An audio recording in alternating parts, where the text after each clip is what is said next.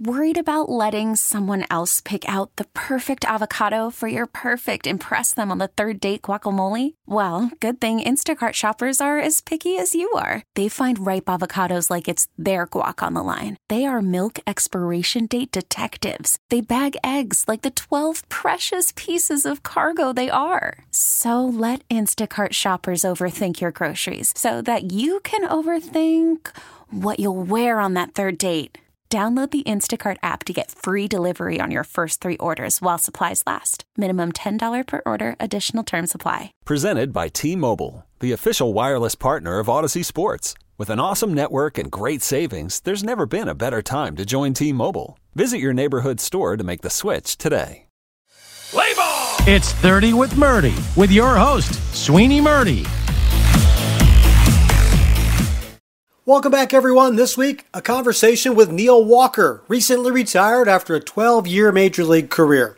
Although you'll hear how hard that word, retire, actually is to say, given the decision wasn't entirely voluntary, more a circumstance of the game and the things every player has to deal with at some point.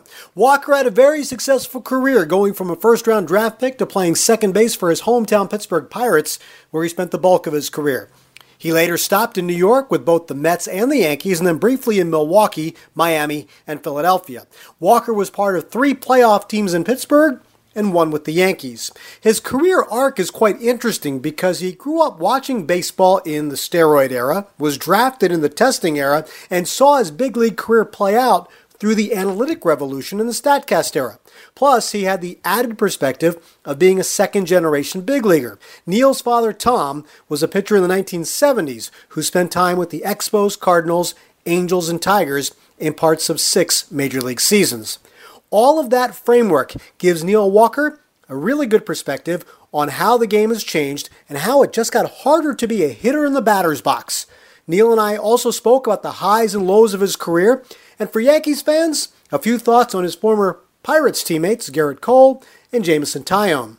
And the Walkers have a wonderful and emotional connection to Roberto Clemente that many of you have probably heard, but if you haven't, or even if you have and you want to hear it again, please stick around for the end of this podcast as Neil recounts the magical details for us. It's truly a special story. Here is my conversation with Neil Walker. So, Neil, I guess the first thing off the bat is it's mid April and you're not in a big league uniform for the first time in a long time. So, your status as a big league player is what? yeah, my uh, my 12 plus uh, seasons in, in the big leagues and uh, you know seven plus seasons in the minor leagues are are done. So, um, you know, this is the, really the first uh, the first conversation I've had with a with media or with somebody that uh, I've said that I'm I'm I'm done playing, and um, you know I stayed I kept in shape through through spring training to kind of see if if an opportunity might might pop out of uh, one of the camps if there was some injuries or so on and so forth, and that didn't happen. And uh, so once opening day kind of rolled around, I I, I kind of decided um, you know I'm good. Uh, so I I feel like I've had a had a good run. I feel really fortunate to have played for some great organizations and in some great places and um, so many good coaches and so many good teammates, and you just kind of reflect on on what that all means to you uh, in terms of a of a baseball career. So more than anything, I feel incredibly fortunate to have played the game at the at the highest level for as long as I did, and and uh, you know to be able to to do things like play in my hometown for as long as I did, and be a part of some really good teams in in, in a lot of different stops. So. Uh, you know, I, I, I, have no regrets in, in my career, and, and I feel really fortunate about that. And um, you know, looking forward to the next chapter of my life. I have two young two young kids, and um, you know, I, I found myself in in the uh, uh, in the mornings in the in the in the line at school with with all with the rest of the, the mom and dads, and and that's certainly a change of pace, but it's something that I've kind of looked around and been like, yeah, I've been missing out on things like this, and and I've been very fortunate. So um, very, very, very happy with where where I am right now. I, it's funny, and I don't mean to make light of this, but uh, I'll let you talk about this. You didn't say the R word. It's it's pretty hard. Um, yeah. You're retired. How hard is it to actually say it? Yeah, you, you know what? It's funny because you don't. At least for me, I've uh, I haven't been avoiding it, but you know, most of the conversations I had up until you know, I kind of set a soft deadline in my brain of like, okay, opening day. So April 1st, we'll call it. And, and as we're creeping towards there, people were kind of like, whoa, what's going to happen? And, and, and you're, you're right, though. I, I, I never wanted to be like, oh, you know, I'm retired. I'd always say like, well, I'll probably be done if we get to this point, or, or I don't know, we'll see. Maybe something pops up in early April, but you know, so there, yeah, you're right. I, I to, to, to, to say it is really to take that book and close it and put a lock on it. But like I said, I, I'm really, I'm really fortunate uh, of, of uh, how things went in my career and, and, uh, and, and, especially in comparison to, to, you know, how long a lot of players are, are playing nowadays. It seems like the careers are kind of getting shorter and shorter and not for really any other reason, most likely than just, uh, you know, get caught kids starting early, pitchers starting earlier and their arms kind of running out of gas by uh, their early 30s, and, and, the same thing on the hitting side. So um, I wouldn't I wouldn't change it for for uh, for anything else. So yes, I am retired. I um you know a few days ago, a guy that you spent a lot of time competing against, I think through the minors even too, and then into the majors in, in the same division. Jay Bruce called it. Yeah. Um, you know, and I I just wonder how hard it is to know that you played consistently every day for a long time, and there's a competition aspect to it, and there's a you know personal uh, aspect to it of putting up numbers, and you both did that to a certain degree for a very long time, and it's a pretty sudden halt. You know, it's um the game tell you know I, I, use this expression with and I'm talking about Jay Bruce. Some you know I, I use this expression the game told him he wasn't good enough anymore. And right. it's a lot different than, you know, being a Hall of Famer who says, you know what, I'm good. I'm gonna. I got everything I could. I had a great career. I'm walking away. Right. You guys both had really right. good careers, but the game told you in different ways that you weren't good enough anymore. How how sure. hard is that realization to set in? Yeah, it's um, you know for for me my that that process really started um, the offseason that I signed with the Yankees. And um, not that I had any big grandiose ideas of, of getting this long, long-term contract. At that point, I had always, I played year to year. I went through four years of arbitration. I always feel like, felt like I had a, you know, the carrot dangling out in front of me as far as one-year contracts are concerned. And I think that kind of kept me um, pushing in the right direction and, and challenging myself. And uh, then I, I, come over to the Yankees, and, and, fortunately for me, I was put in a really good position to essentially be playing every time there was a righty on on the mound, whether it was first, second, third, and even bouncing the outfield a little bit. But that mindset, uh, really, in, in early and uh, obviously the, my first month and a half, and I signed late that year, and my first month and a half with the Yankees were were hard because you know in my brain I was like, okay, well I won't be playing as much. Uh, you know, I'll figure this thing out, but when you're going through your day to day and you're trying to figure out how to keep yourself sharp, you actually you haven't gone through that, so you don't know. And all of a sudden you you're playing on a Monday and there's three lefties in a row, and you're not playing again until Thursday or Friday, and you're stepping the box and you're like, wow, I, my timing is really messed up. I, I, you know, and then you go through this whole process of trying different things with your routine and during the game, and eventually it, it comes around. But for me, it took it took a month and a half, and um, I was fortunate enough to be able to work through that. But uh, to, to kind of to in in the short in short, yeah, it it you you kind of understand and, and know where that's coming from, and you're getting sometimes you get to the age where you know if the Yankees, especially that year, were like, hey, we want you to play seven days a week. In my brain, I would have been like, uh, well, okay, I've, I'm, I've, I've had a back surgery a couple years ago. I've had some you know quad injury, hamstring injury. I'll I'll do the best I can, but you know, and, and to, to hit off another piece that you said, I, I kind of call it the, the back of the baseball card theory, right? You know, and, and that's, uh, are you getting the bulk of at bats? If, if you do get the fortune, if you are fortunate enough to get those everyday at bats as a, you know, first, second, third year player and solidify yourself in, in a, in a lineup and, and on a roster, uh, you know where you're going to be for the most part if you're giving yourself 500 to 650 at bats or plate appearances, right?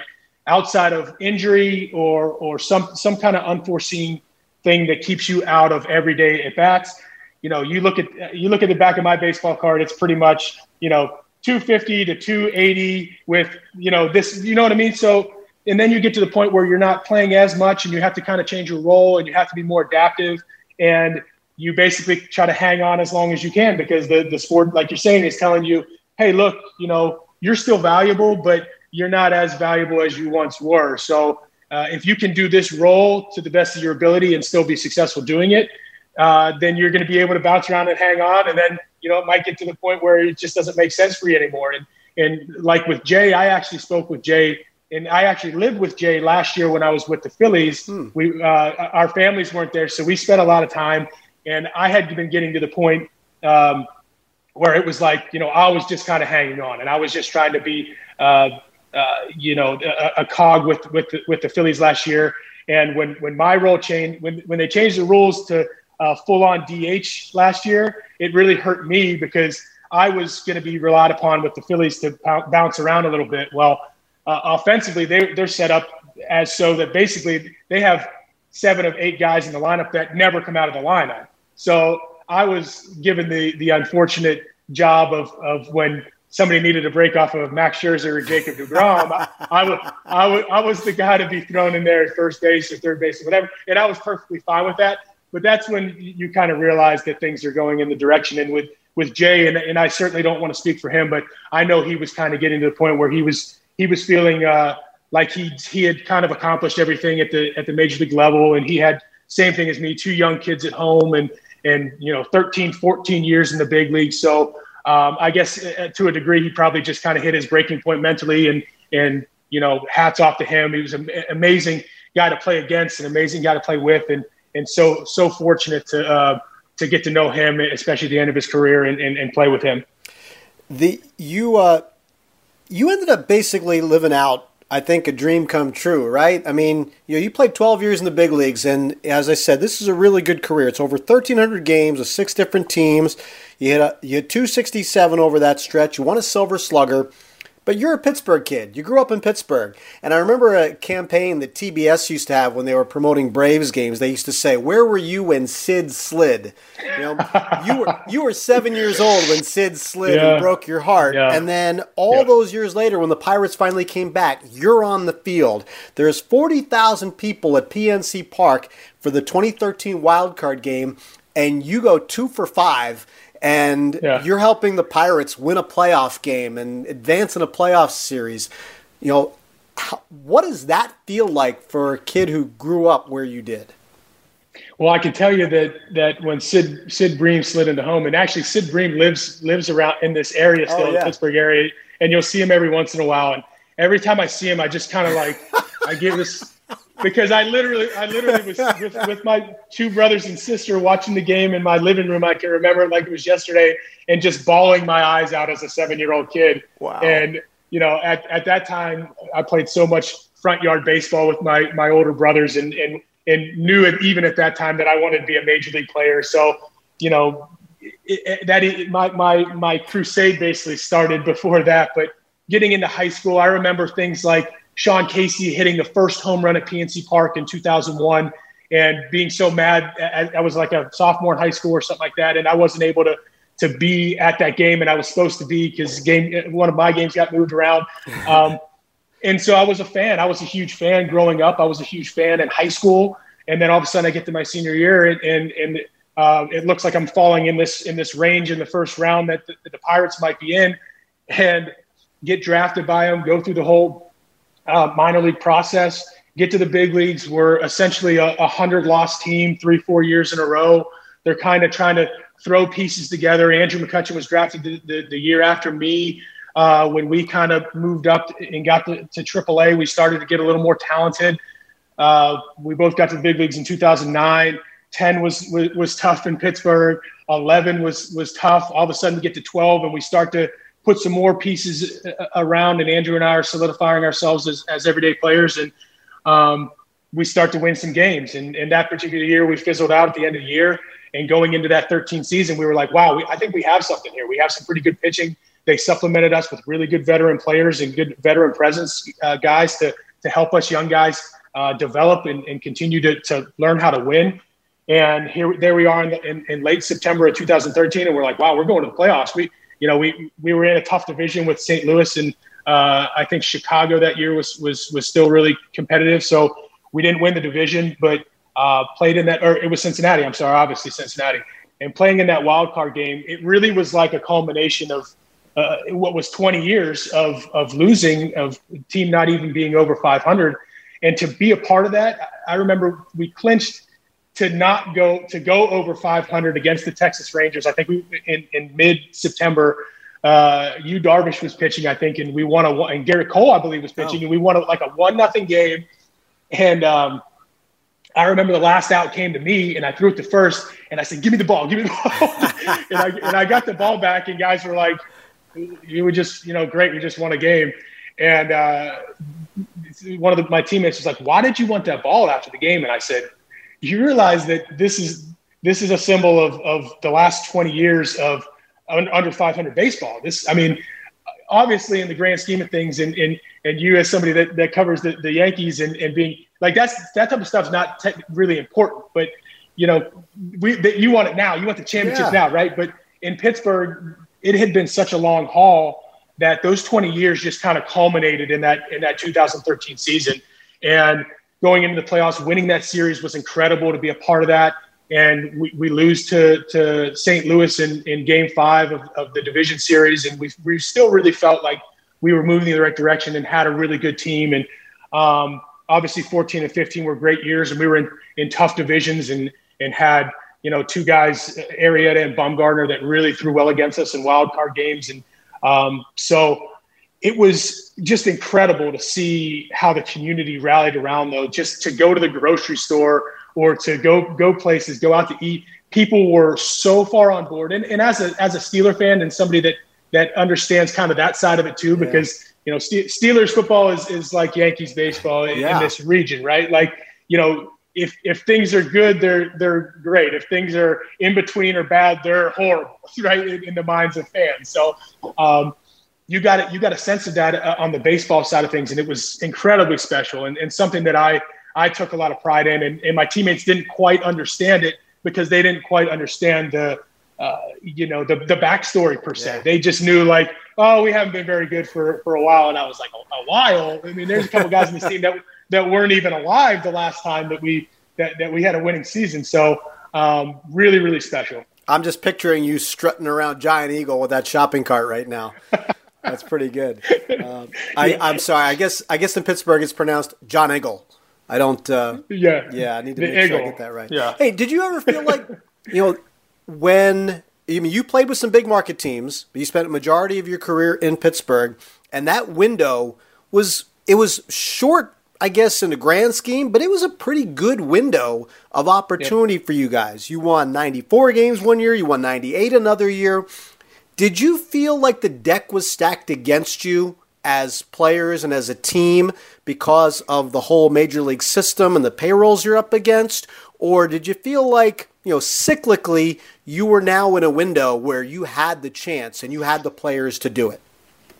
Yeah, I, I, I kind of feel like it's a little bit of both, right? So, you know, obviously the the uh, the way the system is set up in baseball, you know, the, the, bigger your market, the bigger your your your your TV deals are, your bigger your fan base, you know, you're going to be able to afford uh, bigger name players. In, in, Pittsburgh and in places like Pittsburgh, uh, at least right now, you're just you, you're not really able to do that. So you're really dependent on the development of players in the minor league system, and then supplementing those guys with the the the right uh, veteran pieces to come in, whether it's on a short term or long term. And and we knew that. You you knew that uh, in Pittsburgh, and we felt like there was a window.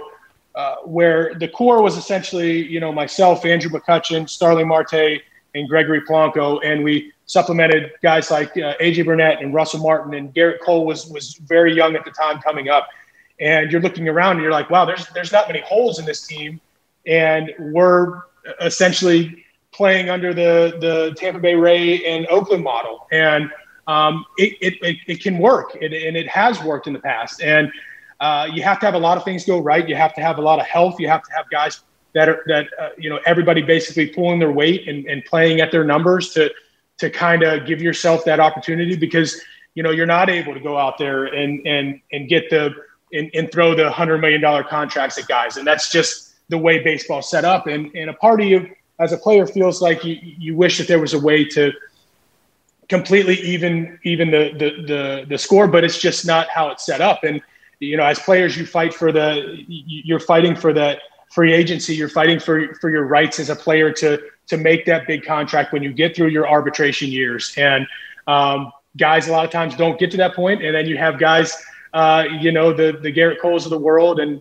and, and Trevor Bauers and some of these guys that are getting huge contracts. So um, you hope that you can, that at the end of the day, and as this thing moves closer to this new bargaining agreement, and even past that, that that uh, baseball, uh, the owners and the teams and the players are, are able to find a way to kind of uh, bridge that gap to to figure out a way to to you know not basically not incentivize some of these teams to to be uh, on the very very bottom of the spectrum because uh, you know they want the first second third pick of the, of the draft right? And that's that's something that's um, that that's uh, you know that's in my opinion is really important for the game moving forward because uh, you know you hate to see essentially 12 teams in the league that are really going for it and you know the other the other 18 teams not really going for it. And there's just so many in my opinion there's so many there's so few teams in the that are living in the middle nowadays right? Yeah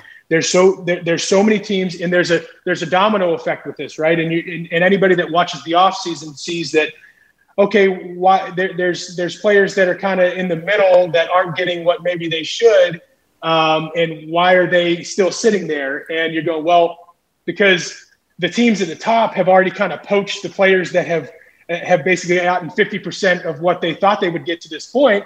Yeah. and then everybody else that's kind of taking the table scraps per se are are, are ending up they they don't want to end up with a rebuilding team, whether it's a one year, two year deal or whatever they might get. So you you wish there was a way to to uh, you know not incentivize but not punish teams that that aren't necessarily going for it, but at least teams that are giving their, themselves shots and and living somewhat in the middle. And a lot of people will say, well, that's stupid. I mean, why would you want to live in the middle? Well, you know, we don't know what what uh, there's obviously the the league is pushing for more uh, more teams in the playoffs and and more opportunities for teams to to just get yourself in the playoffs. And that's really all you want as a player is, is that opportunity because anything can happen once once you get in the playoffs. So we'll see where it goes from there. But but but more than that, you know, baseball is is is uh, is is um, you know, still so much fun to watch when you when you're seeing every single guy that that pitches basically throwing 95 to 100, yeah. and you know the Aaron Judges of the world hitting all, you know all these home runs and, and so on and so forth you know, it's it's exciting, but I think you know, hopefully, there's a way to continue to move it in the right direction. You know, you just actually great transition to what I wanted to ask you about next. Your career is a, a wonderful arc for thinking about where the game is right now. You you started in 2009 and you finished in 2020.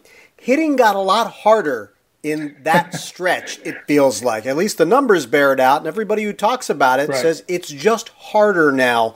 Um, just focusing on that one aspect of it, how did it change from the time you broke in to the time you finished?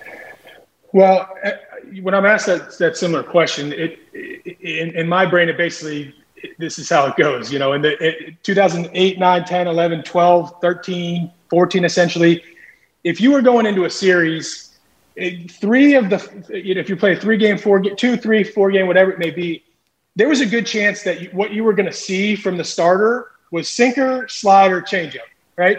And they wanted you to hit the ball on the ground. They wanted you to, to, to, to make quick outs. They, they, they, they weren't concerned about pitch counts for the most part if, guy, if guys were throwing strikes. And it was easier to, to put the ball in play, right? Get into 14, 15, 16, you're seeing more guys throwing four seamers at the top of the zone, cutters, uh, you know, basically – that that downward X has has moved almost to a sideways or upward X, right?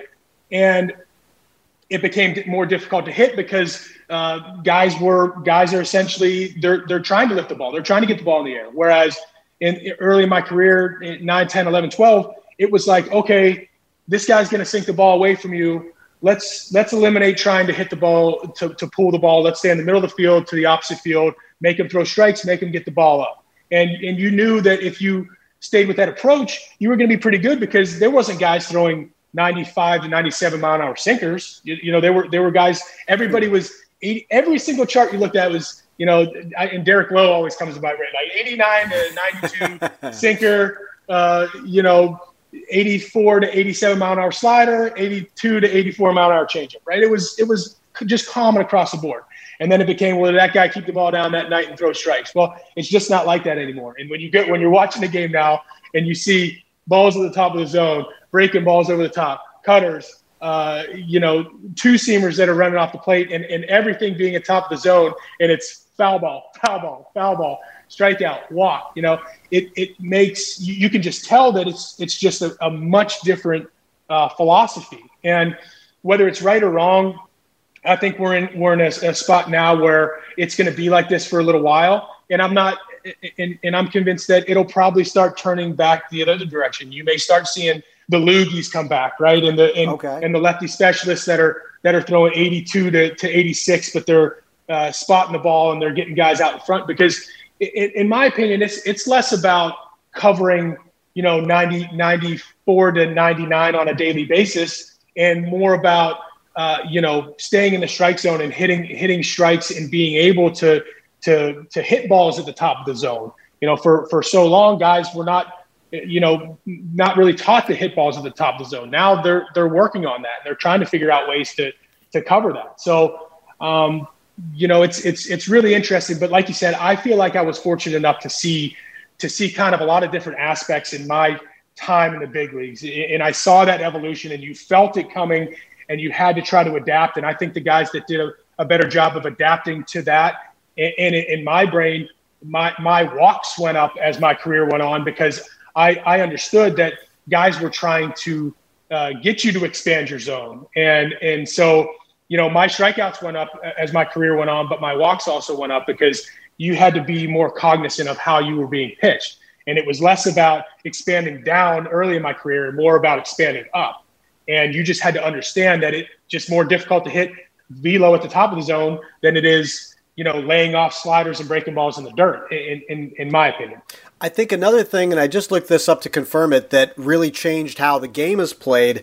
Um, and it makes me think like this is just this just isn't the same game, and I think that's what's really hard for uh, everybody to understand. You your numbers went significantly up the third time you faced a pitcher versus the first time you faced them, and the fourth as well. Um, so now you're at a point where you know you're not facing the same guy four times in a game. This right, is right. completely different, and as much as we like to compare eras and I mean, and you're as good a guy at that as anybody because you have a father who played in the big leagues in a different right. era. So, as much as we like to compare that, it feels to me like just looking at that particular aspect of it, like how a hitter does facing a pitcher the third and fourth time, and the fact that never happens anymore, it's almost not fair because this is not the same game to me, Neil. Yeah, and and you see a lot of uh, you see a lot of kind of surviving, um, and with guys in the box. When, when I watch the game and I and and uh, not being an everyday player over the course of the last couple years, I, I got a front row seat to just kind of see how guys are, are approaching. And like I said, you have a lot of pitchers now that are just 95 to 100, and they're just going to challenge you until you can prove that you can hit it, right? And but as during my part of my career, it was like like I was saying, here's your sinker, here's your slider, here's your changeup you know, we're going to work in, out, up, down, try to set you up as as as a pitcher, and you you started to learn like like you were saying over when you're facing a guy two, three, four, five times uh, over the course of a season, over the course of a career. The, the pattern was very similar because guys were going to live and die by their by their best stuff and try to keep the ball down and, and so on and so forth. Well, in my opinion, and, and nowadays, you know, guys like like Tyler Glasnow, they can just and, and Gerrit Cole, they can just they could just completely dominate you with three pitches in, three upper 90s fastballs. And, there, it, there's not as much setting guys up nowadays as, as maybe there was. And this is, is not that long ago. And not that it's right or wrong, but it just, it changes your philosophy. And I found myself having a harder time toward the end of my career, really diving into an approach basically for that reason, because I, I used to, I used to always feel like my first at bat against a guy or, or, or during a game – if I saw every one of their pitches, if he was a three pitch guy or a four pitch guy, if I was somehow able to see all three or all four of his pitches in my first at bat, it was going to make my second and third bat much easier and much easier to approach. And that pretty much stuck true until this this this evolution started to occur and guys were throwing so much harder. And it basically became, okay, I need to cover 95 plus, but also understand that he's got a 75 mile an hour curveball. and so I just need to be good in certain spots of the zone and not expand. And so that that mindset completely changed. And you stepped into the box and you said, I, I don't want to be, I don't, if, if I get a 95 mile an hour heater right down, right down the middle of the plate right here, I don't want to be late because he may elevate that a little bit more the next pitch and it might be foul ball and it's 0-2 and I haven't see, even seen any of his other pitches. And so that's kind of how, how my mindset uh, uh, worked uh, as my career went along. It almost went to a survival mode. And, wow. and, and of course that could, that could, that could uh, th- there could be so many different aspects of that me slowing down as a player in all of that. So I- i'm very cognizant of that too. But at the same time you know you see guys getting you know much more overpowered nowadays in my opinion because of the stuff that guys have now and, and how hard they throw. And there's much less setting guys up and and coming in out up down. It's it's go after them until they can prove that they can handle your stuff no such thing as hitters counts is is things that I've heard a lot lately. Like that's right. you know, all, the right. old familiar patterns, or they're they're all gone. Uh, right. Listen, you're um you're a good guy to ask about this, I think, because you you like the game still. You mentioned there are a lot of different innovations people are talking about, and they're trying out at the at the independent and minor league levels. A lot of different things that they're trying to just bring more action into the game. Uh, it's harder because, as you said, they're trying not to let you hit the ball, and that really takes a lot of the right. action out of the game. What's something? Is there any of the uh, are there any of the proposed changes or things that they're experimenting with, like moving the mound back or bigger bases or things that they're doing to try to get people to run more? Are there any of those that you've kind of latched on to and said, yeah, you know what, that's a really good idea? Or is there something else that you've thought of that you you think would help the game moving forward? Yeah, you know, I'm not I'm not a big proponent for for messing with the, the distance on the mound. I think I think that's an aspect of the game where where guys have to adapt as hitters and, and pitchers. I, would hate to see that happen because I feel like that would uh, even even a, a small amount you would see you know guys having having issues you know trying to add velocity and things like that, and it would lead maybe to more injuries and I, I, like the I like the, the, the bases being a little, a little a little bigger. That you know you see a couple injuries every year of guys slipping over bases and things like that. So to have a bigger base and a much lower base and kind of those things, I, I like that. Um, I've I've always had a soft spot spot in, in in my heart, and I'm not even a pitcher, but I've always had a soft spot for when you know you're playing in extra innings and all of a sudden the game goes 17 18 innings and some poor kid uh, that has options left that was up. Yeah. It's July and he's been he's been up for the entire season to that point. The poor guy throws sucks up four innings and he's gone for three weeks. And you're like, man, that that's he he drew he drew a, a short straw. So yes. I'm not to, I'm not totally convinced that the that the the the extra inning rules of, of starting a guy on second base is is necessarily the right thing. But I do also think that there the, the, the steamroll effect of the whole thing, whether it's like, you know, start a guy on first base and, and, or uh, I, I don't know. I haven't spent enough time kind of thinking about it. And it, it is, it is nice, uh, you know, because most of these games now are not going more than 10, 11, 12 innings at the, at the most, just because of how it's set up. But at the same time, you're like, oh, you know, there was a guy in second. you had you had three shots to, to, to get a base hit and score a guy. Yeah. And if your pitcher comes out the next inning and strikes two guys out and gets a fly ball, you, you win. You know, did you really did you really work to get that that win? So, but I, I, I am I am super sensitive to the to the fact that um, you know the way uh, the way baseball is set up, especially for the reliever types, that you know guys get guys just get screwed all the time uh, from from those you know two games in a row where you play 12 innings one night and 15 innings the next, and all of a sudden you have four new pitches in your bullpen. Yeah. And sometimes those guys, those guys come up and pitch better than the guys that went down, and they don't even get back up, and you're like, oh man, that sucks. so, and and there's a there's a lot of different uh, things that are kind of being worked on that that I think are are are are pretty uh, pretty helpful and and I and I am on board with the trying to figure out a way to speed the game up. So that that's probably the first and foremost thing that that I would like to see because especially now as a fan and I, and I watch a lot of uh, the MLB Network games and the Pirate games as a, as a local guy. and you're turning around in the fifth inning, and it's in it, on most nights, and it's two two and a half hours plus, and yeah. you're just like, oh my gosh, you know, and and you, and you you're thinking about I have a four year old, and I took took her down to, to opening day for the Pirates, and and it was great. But you get to the fourth inning, and your kid's running around all the play, and you're like, well, you know, if it was the seventh inning, you might be able to stick it out for the next couple innings, but it's the it's the fourth inning, and I think a lot of a lot of fans have that same reaction. They want to go to games, they want to sit down and watch a, an entire ball game, but you know, it's it's life gets becoming increased, it's becoming increasingly harder. So, yeah, with the um.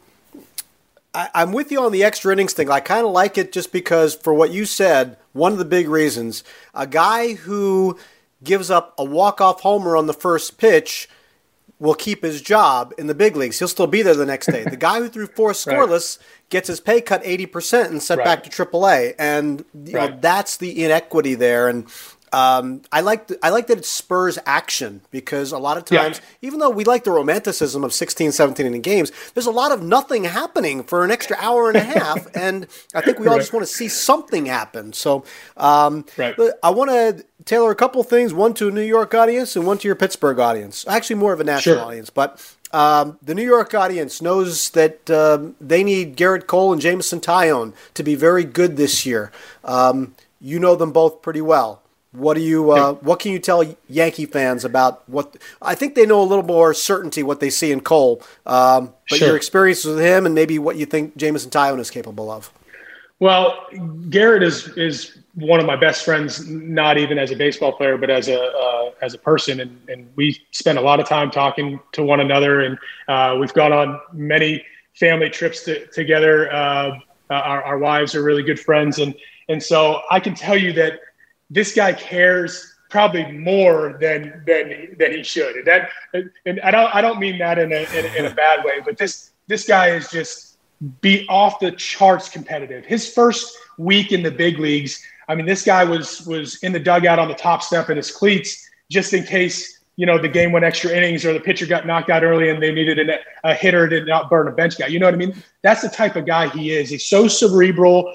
He understands the game. He understands his arsenal on, on, on what the things he does well, the things he doesn't do well, and he cares so much. And I always get a kick out of out of when he's when he's pitching and he essentially sh- strikes out the side, and the last guy he you know the third the, the third out he strikes a guy out and it looks like he's mad at himself yeah. because he didn't hit his spot but he still blew a guy away with 97 and i'm always I'm, I'm always shaking my head like just go back in the dugout. You know what i mean? Go, go back in the dugout. Get your get your drink of water and go back out there. Like you're you're one of the best pitchers this this game has seen in a long time, and and and you're so impressive. But you don't you don't have to be as perfect as you're you're trying to be. But that's his personality. That's his his character. And and I hope that the the Yankee fans appreciate it. And with with JMO, he is uh, he and Gerrit are so close too, and they and he's really rubbed off on on. Uh, uh, Gerrit has really rubbed off on JMO over his years, and his arsenal is is is really, really impressive too. And I think that he's still kind of uh, working his way back. These these injuries have been um, something that have have I think been more of a, a mental uh, piece for him to get over. But this is a guy that has has front of the rotation type of stuff and can can get a lot of outs. And I think that as his pitch count continues to grow and his arsenal continues to get sharper, you're going to see this guy getting better as the season goes along. And and outside of any you know any sort of uh, of, of, of health issue, you you got you guys have got yourself. The, the Yankees have got themselves a uh, not a diamond in the rough per se because he was so good in Pittsburgh, but you know it's been it was it was stop go for for the last three four years for this guy just because of his, of, of his injuries. So um, my my hope for him is that he's able to, to stay healthy because a full season in, in 20 25 30 starts for this guy is a good thing for this or for, for the for the Yankees organization. All right, and um, one more. I mentioned this. This is really for the Pittsburgh people, but I think it's more for the national people. And I know this story has been told a lot, but I'm going to take a chance that there are a few people listening who haven't really heard the full version of it.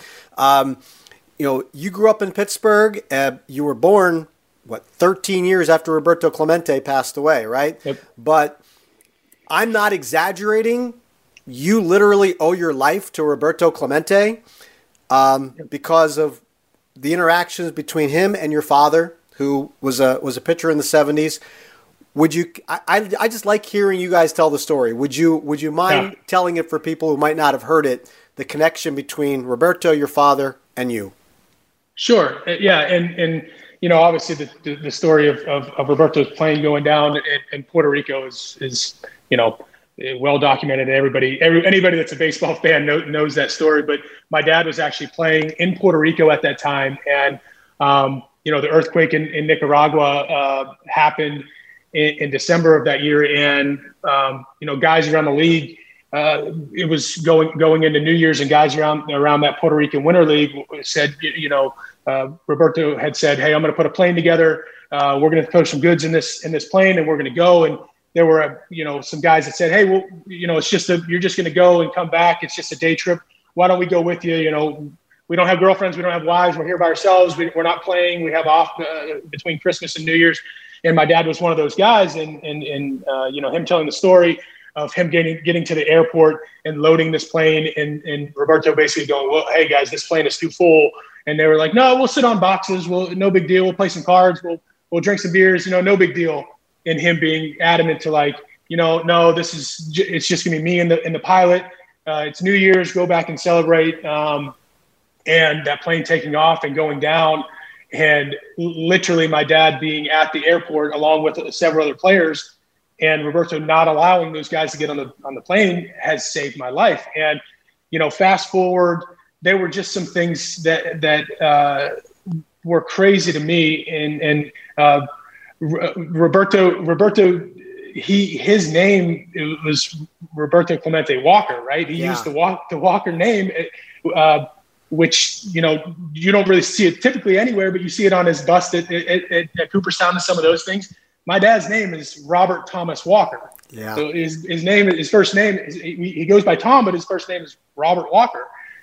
So that's weird. yeah. And, uh, you know, once I got to the big leagues and we started to have uh, Clemente Day around the league, but in Pittsburgh, it was obviously a little more special. The Clementes would come into town, the boys and Vera would come into town, and, and we'd go to local schools and we would, uh, you know, promote the game of baseball, but also teach the story of Roberto Clemente and his humanitarianism and, and everything that he stood for and everything that he did for not just baseball, but the, the Latin community and, and, and at a time and in history where there was still a lot of sensitivity toward uh, with racism and so on and so forth. Um, he was so integral to, to to, to, to everything that's going on in the game right now and, and, and in, uh, you know, in, in, in society in general. And to see guys on a daily basis in the big leagues and, and how much they appreciate not just the Latin culture, but uh, what, what Roberto stands for is, is something that really warms my heart. And I was so lucky. I mean, I got a 21. I'm playing for the Pirates. I got a 21 foot wall in right in right field, and, and I get to run out of the dugout at third base and and, and go over there. And, and there wasn't many days that, that that I wouldn't be standing for the national anthem and think to myself, "Holy cow!" Like I am so lucky to to to not just be here, but to have my path of, of getting to the big leagues, to be a part of this organization with my connection to my dad and probably the culmination of, of, of the whole story for me personally, and, and set aside my dad's relationship, Clemente Day, 2014, I believe, uh, September, and I'm sitting on 20 home runs. We're playing the Boston Red Sox on Clemente Day. I think my second or third at bat, I hit a home run just over the 21 foot wall for my 21 first home run of the season on Clemente Day. Yeah. And no, no joke. I mean, it, people, people can tell you when you hit a home run, you're usually not thinking anything. You're, you're excited, you're proud, you're running around the bases. I hit that thing and it just barely got over. And I hit first base and I, and I have goosebumps now just telling the story, but wow. I hit first base and, and I have goosebumps and I come into the dugout and players, players understand this too. They were like, oh my gosh, Vera was just in the dugout before the first inning. His boys were in here. They're going, you just hit your 21st home run. And if you don't believe in, in, in, in uh, you know, supernatural or, or whatever you want to call it, a higher being.